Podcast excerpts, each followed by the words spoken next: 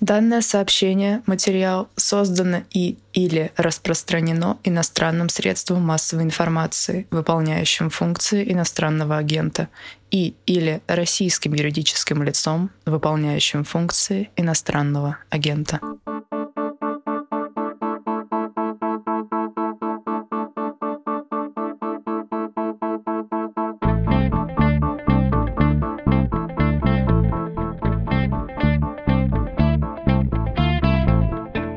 Приму беженку с Украины. Молодую, здоровую, красивую, работящую. Как российские мужчины предлагают украинским женщинам помощь в обмен на секс, любовь и работу по дому.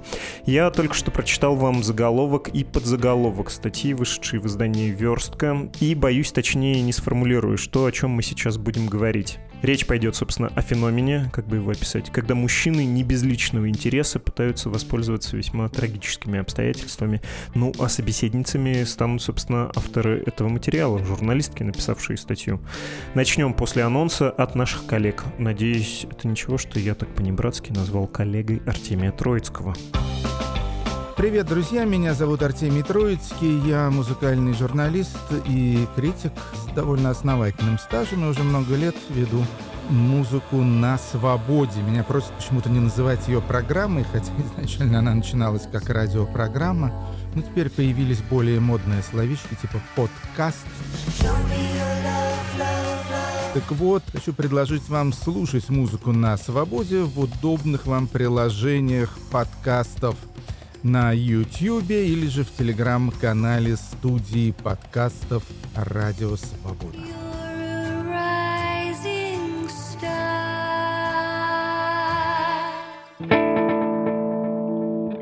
Рад приветствовать журналистки издания «Верстка» Анна Рыжкова и Дарья Кучеренко. Здравствуйте. Добрый день. Добрый день. У вас издание молодое, возникло в не самое благополучное для российских медиа время.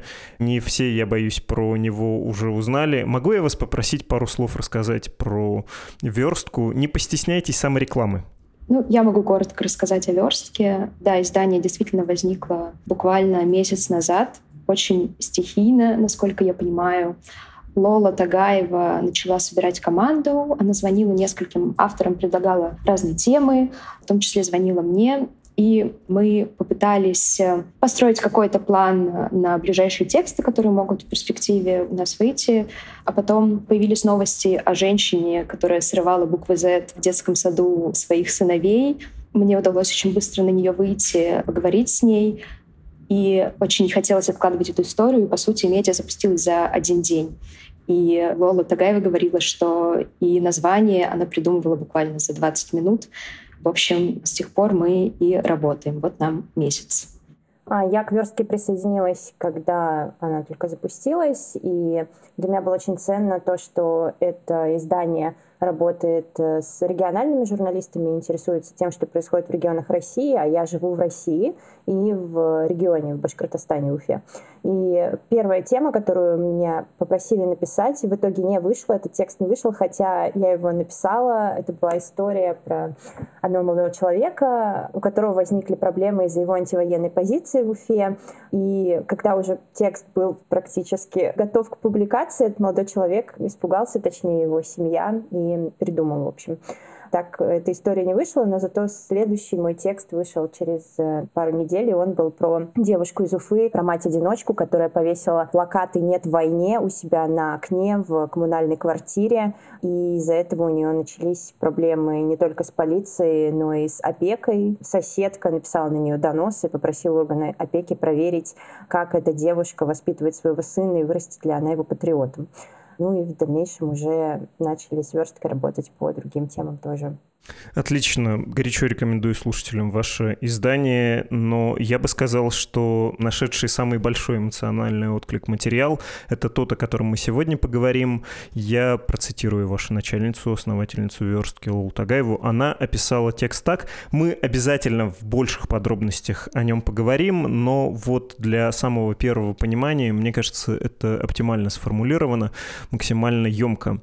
Приму беженку с Украины, возьму беженку, точку, полностью обеспечу, возьму себе девочку на постоянное жилье. Такие посты, написанные российскими мужчинами, стали появляться в группах помощи беженцам в соцсетях после 24 февраля. Одни авторы предлагают беженкам помощь в обмен на секс или услуги по дому, другие утверждают, что всерьез рассчитывают найти таким образом партнершу для серьезных отношений. Некоторые думают, что если они спасут девушку в тяжелой ситуации, она непременно станет для них верной и благодарной женой. Там вообще много спасателей. Верстка исследовала больше сотни объявлений, связалась с авторами и узнала, почему их так интересуют именно женщины-беженки. Нашим журналисткам мужчины в ходе разговоров тоже предлагали познакомиться поближе или поселиться у них. Также мы нашли украинку, которая рискнула принять предложение и приехать к такому мужчине, и выяснили, как развивалась эта история. Конец цитаты. Давайте погрузимся в подробности, хотя сперва, кажется, нужно обсудить то, что многих вы задели этим текстом. Праведный не очень гнев вызвали. Вы ощущаете это на себе? Ну, я видела гнев мужчин, которые говорили о том, что не только в России такое, знаете, я фем-активистка, и поэтому я слышу фразу «не все такие» постоянно. И не то, чтобы она меня сильно удивила, когда я прочитала эти комментарии, это было ожидаемо, что российские мужчины обидятся, потому что якобы этот текст, по их мнению, видимо, показывает, что все российские мужчины такие, хотя нигде там нет никакой фразы про то, что это все мужчины в России себя так ведут. Мне кажется, что мы показали явление. Вот, посмотрите, есть часть мужчин в российском обществе, которые в силу патриархальных установок ведут себя так. И война выявила их самые худшие проявления характера, их самые худшие намерения. Поэтому меня не задевает то, что какая-то часть я бы даже не сказала, что, наверное, это наша аудитория, но какая-то часть мужчин оскорбилась этим текстом. Для нас действительно не было сюрпризом то, что подобные явления есть в других странах, где сейчас оказались беженки. Но я думаю, что есть разница, когда речь идет о стране, чья армия прямо сейчас находится на территории Украины. И нам хотелось именно это явление подсветить в тексте. Я про другие страны вас обязательно спрошу, не в том смысле, что это какое-то оправдание, не только мы такие, а в том смысле, что западный опыт, наверное, может быть тоже полезен в смысле обеспечения безопасности людей, находящихся в уязвимом положении. Расскажите, как вы подступились к этому тексту, как выбрали тему, как сфокусировались на ней, потому что это хитро сделано, это хорошо придумано я бы даже не сказала, что мы что-то там хитро придумывали. Эта тема сама всплыла, когда ты журналист, и ты привык наблюдать постоянно и подмечать какие-то вещи. Еще до начала войны, когда первые эшелоны с беженцами стали привозить в Россию, я увидела в группах помощи беженцам, куда я заходила, чтобы понять, приехали ли они уже, что они там пишут, или есть ли люди, которые готовы им помочь, я начала видеть, что и в Башкортостане, и в России появляются объявления объявления от мужчин, которые пишут «приму у себя беженку, одну или две, готов принять беженку». И мне тогда показалось, что, возможно, это какая-то неудачная шутка, знаете, такая типичная мужская сексистская шуточка про то, что «ой, вот э, я бы у себя двух симпатичных беженок поселил». Ну, я тогда подумала, какой кошмар. И, собственно говоря, дальше не отслеживала эту тему, но недавно, где-то уже месяц назад, э, вернулась к теме помощи беженцам, начала смотреть эти группы и с удивлением обнаружила, что это не шутка, и что таких объявлений сотни. И они пишут их не у себя на личной странице или где-то в сторис выкладывают, чтобы пошутить, они пишут в группах, посвященных помощи беженцам, где сами беженцы просят о помощи. Я предложила эту тему верстки, и оказалось, что Аня практически одновременно со мной тоже, когда работала с темой беженцев, обнаружила такие объявления. Так мы стали вместе работать. Да, получилось так, что я искала героев в соцсетях, в разных э, группах для беженцев ВКонтакте, и тоже стала встречать объявления, которые звучали как приму у себя девушку из Украины, запиши мой номер или даже сдам половину дивана беженке. Вспомнила о том, что автор я тогда еще не была знакома с Дашей, заявляла подобную тему в верстке. Но дело в том, что когда я встретила все эти объявления, мне было настолько удивительно заметить, что их много, и с каждым днем в этих группах их появляется все больше и больше, что я просто решила ради интереса добавить в друзья одного из авторов такого объявления. У многих из них закрыты страницы, надо сказать. И буквально через три или четыре часа мне пришло от него сообщение «Мы знакомы», и так, в общем-то, завязался первый разговор с героем. Потом э, таких диалогов у нас даже двоих было около 35. Если пытаться унифицировать э, сценарий этого разговора, как он обычно строился, что вам говорили, что вам предлагали, о чем вас спрашивали, что говорили про украинок, а эти объявления, которые вы приводите, их действительно трудно сначала воспринять всерьез, потому что это даже интенционно тот самый мем про «хочется тяночку нецелованную и какую там молодую нецелованную». Я, знаете, когда мы решили с Аней, что мы попробуем связаться с этими мужчинами и поговорить, не была уверена, что они захотят с нами разговаривать. Но, к нашему большому удивлению, они оказались открыты к диалогу, и мы не скрывали, что мы пишем статью о помощи беженцам. Мы сразу говорили о том, что мы журналистки, и мы пишем статью о помощи беженцам, увидели ваше объявление в группе помощи беженцам и хотим задать вам несколько вопросов. 45 людям мы написали, да, Ань? И э, с 33 точно у нас состоялся диалог. То есть большинство мужчин пошли на контакт. И они, в принципе, говорили, да, задавайте вопросы, я отвечу. И мы задавали им, ну, я, Аня может сама рассказать, как она работала, но мы работали примерно одинаково. Спрашивали их, почему вы хотите принять украинку, почему именно женщину, почему вы хотите помочь именно женщине. Мне часто отвечали либо потому, что мужчина сам может о себе позаботиться, мужчина сильный пол, а женщина не может о себе позаботиться, либо «а я что, педик, чтобы помогать мужчинам?»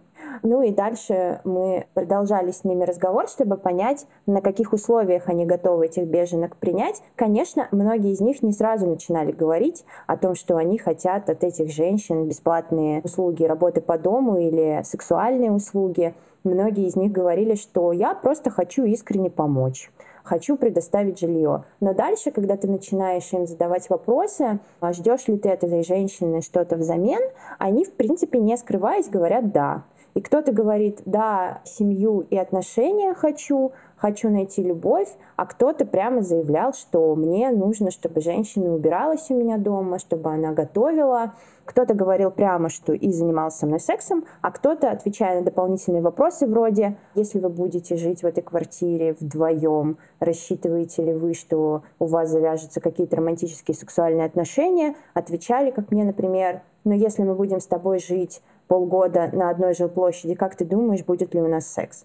На самом деле я сначала не могла скрыть какого-то своего удивления, и, наверное, первые несколько сообщений я отправила, не говоря о том, что я журналист и пишу материал. Я сказала, что я натолкнулась на ваше сообщение, и мне стало интересно, неужели есть отклик. И один из героев мне ответил что-то вроде «Представьте себе, есть. На днях жду беженку из Донецка. Впоследствии оказалось, что беженка к нему не приехала, потому что буквально через две минуты после того, как он перевел ей деньги на автобус к Донецк-Москва, она его заблокировала во всех социальных сетях и больше не выходила с ним на связь, о чем он очень переживает, потому что до сих пор отправляет мне сообщения и спрашивает, не удалось ли мне связаться с этой девушкой. Но, наверное, так же, как и Даша, я пыталась задавать им наводящие вопросы, которые бы подвели к неким рассуждениям, почему им важно заводить отношения именно с девушкой из Украины, как они себе видят их совместную жизнь. И меня удивило, что многие мужчины на самом деле в этих рассуждениях транслировали какие-то свои представления об идеальной семье. И они на самом деле хотели быть такими принцами на белом коне, которым такая скромная, хозяйственная девушка без вредных привычек будет очень долго благодарна за то, что они им предоставят кров. И многие из них совершенно не чувствуют в этом никакого диссонанса. они, может быть, действительно мечтают о любви. Ну, и это такой дискурс э, довольно популярный, просто обостренный обстоятельствами, собственно, войной, когда девушкам, особенно москвичкам, у вас про это есть, только одного надо, денег, понятное дело. А я предлагаю простое вот такое счастье. Ты трудолюбиво ведешь хозяйство, я тоже. Заживем на берегу Вятки, да, кто-то из э, ваших героев предлагал. Но вообще это документ эпохи, вот эти скриншоты объявлений, которые вы сделали, их читаешь, и, в общем, может быть, даже местами никаких дополнительных комментариев не нужно. Я, с вашего позволения, вот листая ваш материал, поцитирую. Юрий пишет, познакомлюсь с беженкой с Украины для серьезных отношений до 45 лет приятной внешности. Вы добрая, с чистой душой. Пишите, пожалуйста, в личные сообщения. Живу под Санкт-Петербургом. Сдам половину дивана для беженки в Воронеже. Николай пишет, возьму на полное содержание беженку из Украины, квартира плюс материальная поддержка, с тебя сопровождать меня в командировках и быть все время на связи. Вот читаешь, понимаешь, что, видимо, у человека семья, но есть возможность снять отдельно для содержанки жилье и кататься с ней в какие-то долгие поездки. Но, возможно, я придумываю. Роман пишет, познакомлюсь с девушкой, приютю, живу один. Николай, приму православную, целомудренную, неуколотую, можно с родными. Живу один, все свое, только серьезные отношения, Белгородская область, ну и так далее. При этом у вас есть в тексте отдельный эпизод про, простите за позавчерашний мем, про хороших русских, про хороших э, русских мужчин, которые альтруистично хотели бы помочь женщинам. Можете про них рассказать, почему вы им не очень верите, хотя вы начали уже это делать? Вы знаете, несколько мужчин, несмотря на мои попытки понять их истинные намерения, говорили о том, что они искренне хотят помочь.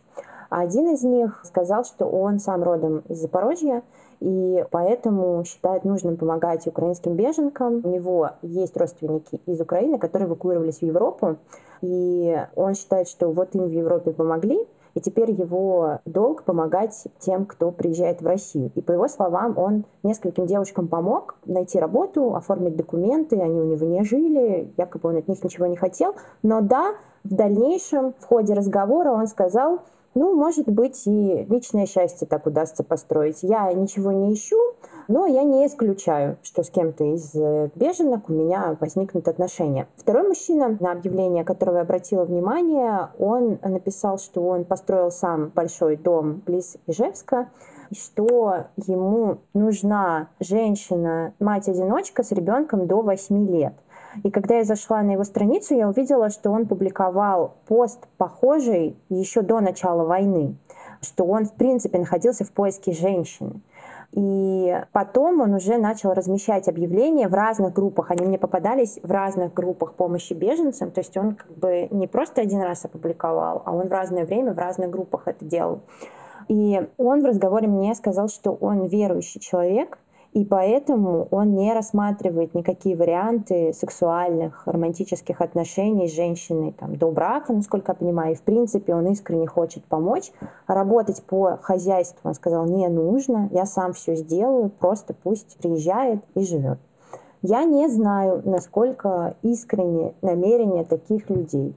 Лично я считаю, что это все равно очень опасная ситуация. Ехать к мужчине, которого ты не знаешь, жить в его доме, на его территории, понятия не имея, что от него можно ожидать, и верить только тому, что он сказал, что он, допустим, верующий, и поэтому ничего не будет. Но мы, как вы, наверное, убедились, читая статью, не делали выводы, не приписывали, что мы вот не верим этому мужчине.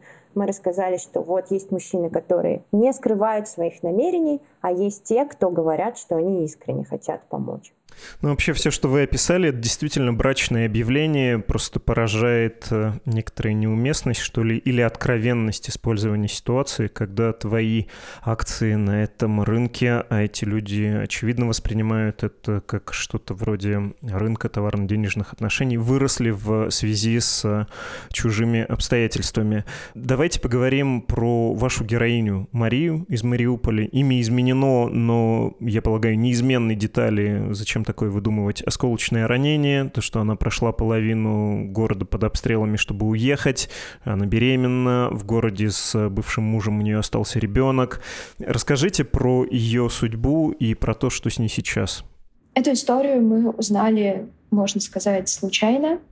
Просто один из мужчин, которым я отправляла сообщение ВКонтакте, посетовал на то, что все еще он не нашел ту самую женщину, которая к нему приедет и будет строить с ним серьезные отношения. Но он сказал, что ему все-таки уже удалось принять у себя беженку.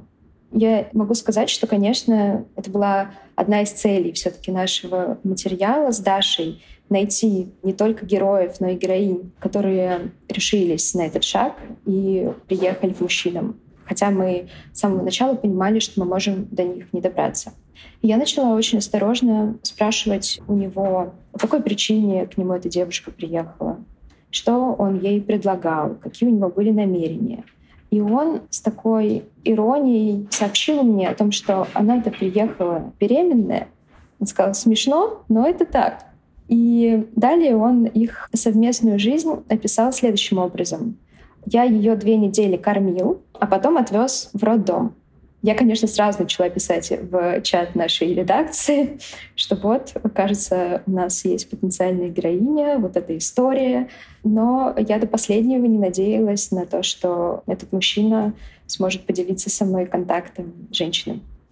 Я несколько раз его об этом просила. Я сказала, что я не буду ее беспокоить, что я не буду задавать ей каких-то каверзных вопросов. И в конце концов он мне отправил ссылку на ее страницу ВКонтакте, Правда, он попросил меня обязательно переслать ему потом ту переписку, которая у нас с этой женщиной состоится. Вот почему-то об этом он сказал. Дальше я написала этой женщине, она очень быстро отреагировала и согласилась со мной созвониться. И мы поняли, что нам была необходима ее версия истории в любом случае, потому что герой кое-что молчал. Например, когда он предлагал ей пожить в своем доме, он не упоминал свое намерение строить серьезные отношения с ним. Может быть, поэтому она не упомянула свою беременность. И как только мама героя привезла эту женщину к нему домой, а ехали они 6 часов из пункта временного размещения для беженцев. Соответственно, герой понял, что женщина беременна, так что это уже сильно заметно, то есть ей буквально скоро рожать. А она поняла, что у него есть инвалидность, у него ДЦП, потому что встретил он ее в инвалидной коляске что ее, конечно, удивило, потому что он просил ее помогать немного по дому. Когда она увидела, что у него есть инвалидность, да, сразу возникли вопросы, а какая именно помощь понадобится. Ну, дальше все развивалось относительно нормально. Как она сама говорит, она жила в отдельной комнате, у нее был диван, телевизор, она готовила ему обеды, несколько раз разогревала еду, накрывала на стол пока он не сообщил ей, что все-таки с ребенком не готов принимать себе беженку. И, по сути, его мама отвезла ее на то же место, откуда она ее забрала. Вот такая история. Мы на связи с Марией. Она пока что не родила ребенка. Она ждет в роддоме уже в Ставропольском крае, куда ее перевезли из Ростовской области. Она ждет, э, пока кто-то ей поможет оформить ОМС, потому что она переживает, что без него не смогут принять у нее род бесплатно. И более того, она без документов приехала, без паспорта, но чувствует на себя нормально. Дарья, можете объяснить еще, почему в том числе Мария искала помощи, поскольку вот эта система распределения беженцев, действующая в России, она, мягко скажем, не особо-то учитывает их интересы личные? Ну, судя по анализу групп, беженцы нуждаются в большом количестве вещей, например. То есть, если у них есть дети, им нужны детские вещи, детское питание. Если они беременны, понятно, им нужны какие-то вещи для беременных, да, потому что они приехали в том, в чем были. Еда нужна, нужны деньги. Пункты временного размещения — это же временное размещение. Дальше они должны куда-то ехать, и дальше они, по сути, предоставлены сами себе.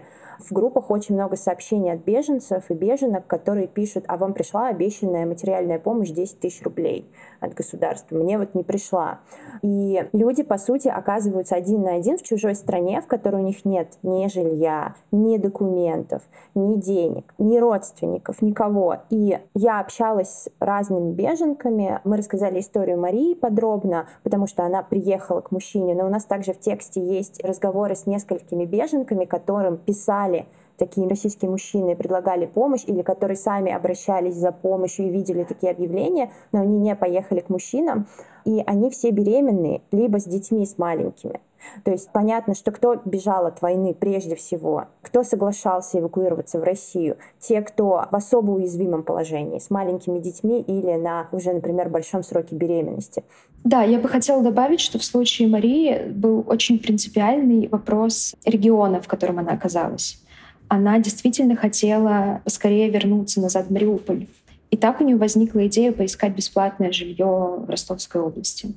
Я думаю, что если бы она не хотела вернуться, но она бы сразу согласилась на поездку в другой регион, вот куда отправляют беженцев достаточно рандомно на самом деле. Могут в Челябинск. Могут и в Челябинск, да. Кстати, вот э, я бы хотела отреагировать на вашу фразу про то, что могут в Челябинск. Именно поэтому вот эта ситуация, когда мужчины ищут партнерш или секс-рабынь среди беженок, она охватывает всю страну потому что беженцы едут во все регионы России, и поэтому такие объявления есть в группах от Дальнего Востока до Москвы, в абсолютно разных городах, регионах России. У нас есть одна героиня в конце текста, которая приехала в Санкт-Петербург, она молодая, и она на третьем месяце беременности. И она написала пост о том, что ей нужна помощь любая, например, деньгами, потому что у нее нет прописки местной, она из-за этого не может устроиться на работу, и у нее нет денег даже на проездной, а проезд дорогой, и поэтому она ходит в день много километров и много часов пешком, беременная, потому что у нее нет денег. И она попросила купить ей проездной или перевести ей какие-то деньги, и написала, что она их вернет, когда устроится на работу. И я с ней связалась, и она мне сказала, что она получила большое количество сообщений от российских мужчин, которые не предлагали купить ей проездной, а которые предлагали ей поселиться в их квартирах, готовить там, убираться взамен на то, что она живет. И когда я ее спросила, почему она отказалась, она сказала, что она отказалась принимать такую помощь, она сказала, что ей страшно, она беременная, она не знает этих мужчин, и она не хочет рисковать, чего от них ожидать, от этих мужчин. И таких историй много когда женщины в уязвимом положении, беременные, просят о какой-то очень маленькой помощи, там, детские вещи, детское питание или проездной, и мужчины им пишут, а давай ты приедешь ко мне в Ижевск, будешь у меня жить, обслуживать меня, но зато же ты будешь бесплатно жить. А, много я мог бы заметить по поводу специфических брачных отношений в России и о том, какую роль играет здесь бедность потому что вот это «живем совместным хозяйством и на тебе бесплатный домашний труд» — это в том числе от неблагополучия. Но это, наверное, будет выглядеть какой-то апологией оправданием. Думаю, не надо в это проваливаться. Мне очень интересно, я не помню, чтобы у вас это было в тексте, реакция других людей в этих группах. В любой сколько-то популярной группе все равно есть комментирующие, как они реагировали вот на такие предложения, высказанные открыто. «Украинка, приезжай». Что там начинается в комментах? Моментах? Я бы сказала, что чаще всего ничего. Мы встречали группы, которые представляли собой довольно-таки закрытые комьюнити. Я имею в виду, что люди, которые не интересовались подобными объявлениями и не были авторами этих объявлений, не приходили туда и не высказывали свое мнение об этих постах. Я встречала несколько раз ответы, ну, комментарии под какими-нибудь, ну уж совсем трэш-постами от женщин, которые были написаны тоже, не скажу, что этично, ну, то есть там были очень грубые оскорбления чаще всего. В отношении украинок или мужчин? В отношении мужчин, но, честно говоря, когда я заходила на страницы этих женщин, я очень мало подобных случаев встречала. Оказывалось, что там есть какие-то дополнительные интересные подробности. Ну, например, эта женщина подписана на все группы помогу беженцам из Украины, при этом сама она живет в России. Вот. Она там публикует пост в час очень активно, всем грубит. Ну, в общем, какие-то персонажи в социальных сетях немножко странные. К сожалению, я думаю, Даша тоже. Вот я не встретила, и Даша не встретила какой-то массовой критики, массового возмущения подобным постам. Я бы сказала, что да, массово мы не встретили, но мне все-таки попадались в одной группе, которая называется «Помощь беженцам с Украины», и где было большое количество объявлений от мужчин, несколько постов от, судя по всему, россиянок, которые писали «Женщины, не ведитесь на эти сообщения, будьте осторожны, этим мужчинам нужно только одно». И в ответ на эти посты мужчины, в том числе авторы объявлений, писали «Почему же вы так сразу? Почему вы нас типа так демонизируете и очерняете?» мы просто хотим счастья. Да, это было к тому, как к этому относятся окружающие, насколько поощряется это поведение. Оно, очевидно, не маркируется как какое-то маргинальное в тех же самых группах. Это отдельная важная деталь, как мне кажется. Можно я простой вопрос задам? У вас в тексте на него отвечают эксперты, но вы и сами, конечно, компетентны на него ответить. Почему вот эти объявления, все происходящее плохо? Опасная ситуация. Почему еще? Если вы посмотрите на язык этих объявлений, вы увидите, как эти мужчины относятся к женщинам. И я не думаю, что они относятся только так к украинкам. Я не думаю, что здесь работает образ там, женщины из вражеской страны, они не такие хорошие, как наши женщины. Нет. Я думаю, что это просто в целом отношение к женщинам. Сам словарный запас тех мужчин, сама лексика «приму», «возьму», полностью обеспечу, сдам в аренду половину дивана. Как там был э, в этом объявлении, что сдам половину дивана беженке. Весь этот язык лишает женщин субъектности. Мне кажется, что к собачке лучше относятся, что собачку ищут с большим уважением, чем женщин, когда они прописывают критерии, которым она должна соответствовать. Как один наш герой написал, что ему нужна обязательно худенькая женщина, и когда я спросила, почему, он ответил, что он не приемлет другие типы фигур. Это абсолютная объективация женщин. Женщины равно вещь, равно товар. Как вы уже сегодня отметили, это ощущение, что ты на рынке товарно-денежных отношений. Знаете, у меня было ощущение, как будто я в каком-то средневековье, где воюющая сторона наложниц себе берет в плен, и потом эти наложницы не имеют никаких прав, они рабыни. И у меня было такое же ощущение, когда я читала эти объявления, разговаривала с этими мужчинами. И, конечно, это плохо просто потому, что существует такое отношение к женщинам, что существует огромное количество мужчин, которые так относятся к женщинам в 21 веке, в 2022 году. Мне кажется, здесь есть еще один аспект. Я думаю, что многие мужчины, которые говорили нам о том, что они ищут в первую очередь себе партнершу, ищут себе вторую половинку, хотят построить счастливую семью, что вот эти мужчины на самом деле подходят к вопросу максимально неосознанно и на самом деле не представляют, как себя поведут, когда украинка возьмет и приедет к ним в дом.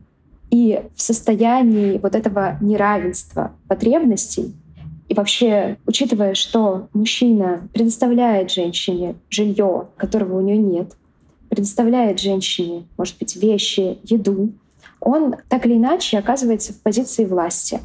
И я уверена, что многие из наших героев действительно не знают, как они будут вести себя в этих отношениях. И, как говорили наши эксперты, там очень высок риск того, что может случиться домашнее насилие. И пока что они просто этого не осознают они не знают, возможно, что у них есть такие наклонности. И если вспоминать э, то, как они отвечали нам на вопросы, иногда это в какой-то степени проявлялось.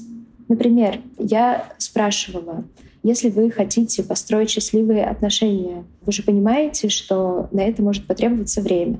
А что, если женщине вы не понравитесь, а она уже проживет у вас 2-3 месяца? будет делить с вами еду, квартиру. Возможно, вам придется платить за ее лечение, например. Как вы отреагируете? И несколько человек сказали мне так, ну не знаю, на улицу-то не выкину. И когда ты слышишь вот такой подход, ты думаешь, хм, может быть, и выкинет.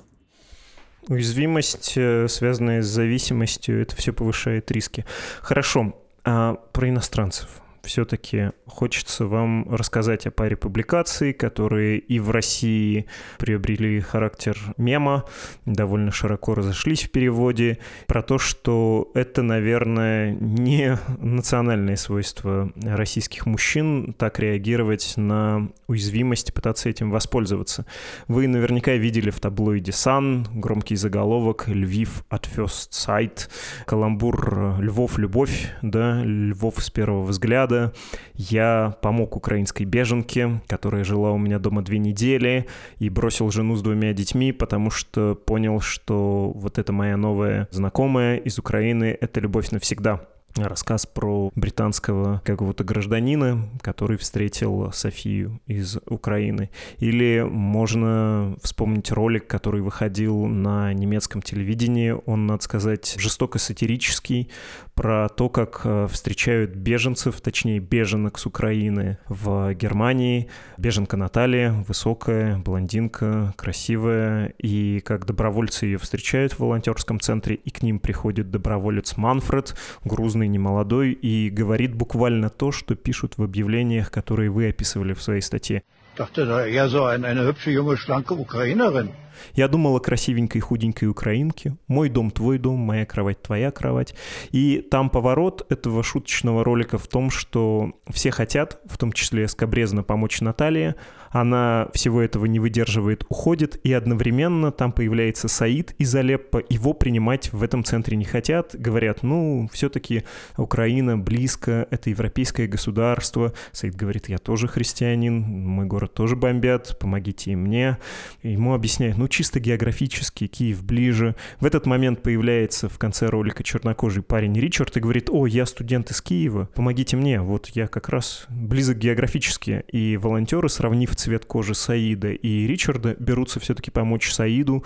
Такой вот, э, в общем, намек, да, не тонкий, на не тонкие обстоятельства.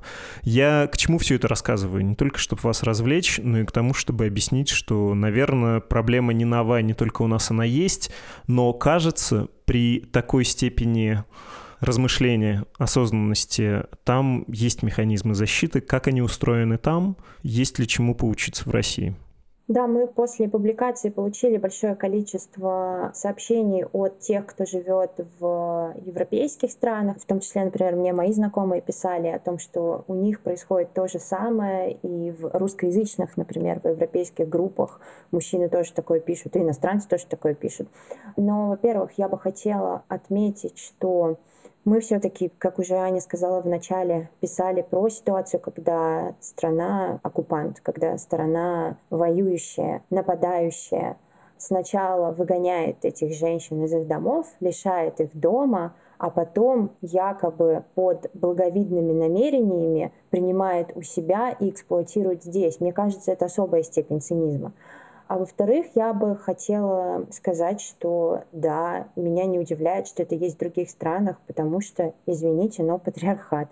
Как бы это не только для России характерно такой уклад общества, при котором женщина воспринимается как товар, как человек, который может бесплатно тебя обслуживать. И знаете, проблема эксплуатации женщин, например, украинских или российских женщин в странах первого мира, она же не только сейчас появилась, ситуация, когда украинские женщины российские женщины ехали в эти страны, чтобы работать там а, в проституции, или когда эти мужчины, иностранцы, искали себе украинских жен или российских жен, потому что те, в отличие от их соотечественниц, готовы бесплатно трудиться по дому и готовы на неразделение обязанностей, она тоже появилась не сейчас. Просто война это проявила как бы особенно отчетливо. Она нам снова напомнила о том, что эта проблема существует у нас.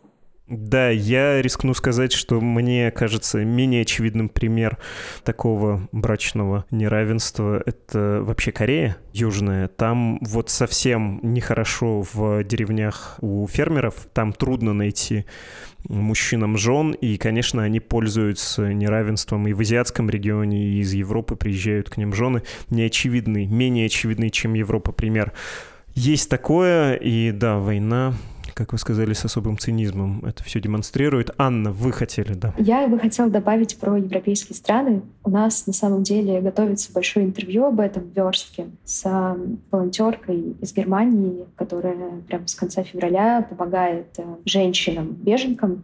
Мне кажется, что просто в европейских странах система помощи беженкам сейчас лучше работает.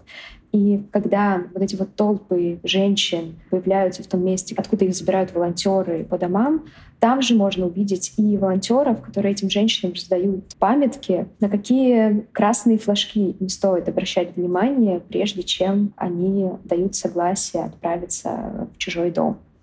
И мне кажется, вот эта работа очень важной. Похоже, что в России она просто пока не ведется. Хорошо, что вы обратили внимание на проблему. Многим это, я думаю, поможет. Спасибо вам большое, Анна и Дарья. Спасибо большое, Владислав. Спасибо, спасибо. Сегодня мы говорили с журналистками издания «Верстка» Анной Рыжковой и Дарьей Кучеренко.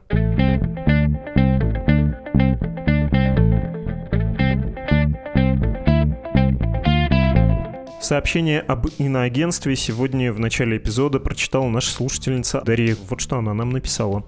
«Привет, меня зовут Даша. Хочу отправить вам свою начитку вступительного слова об иноагенте для ваших подкастов «Что случилось?». Отправляла несколько недель назад, но, видимо, что-то пошло не так. Вам хочу сказать спасибо за вашу работу, за доходчивое и интересное объяснение актуальных на данный момент тем. Спасибо гигантское Даша и за то, что записали, и за то, что сделали это упорно, не сдались. Действительно, мог файл не дойти, могло что-то потеряться. Ваше упорство в симпатии к нам особенно подкупает. Всем, кому нравится наш подкаст и кто хочет поддержать наше издание, я напоминаю, есть две странички, где можно найти инструкцию, как отправить Медузе пожертвование.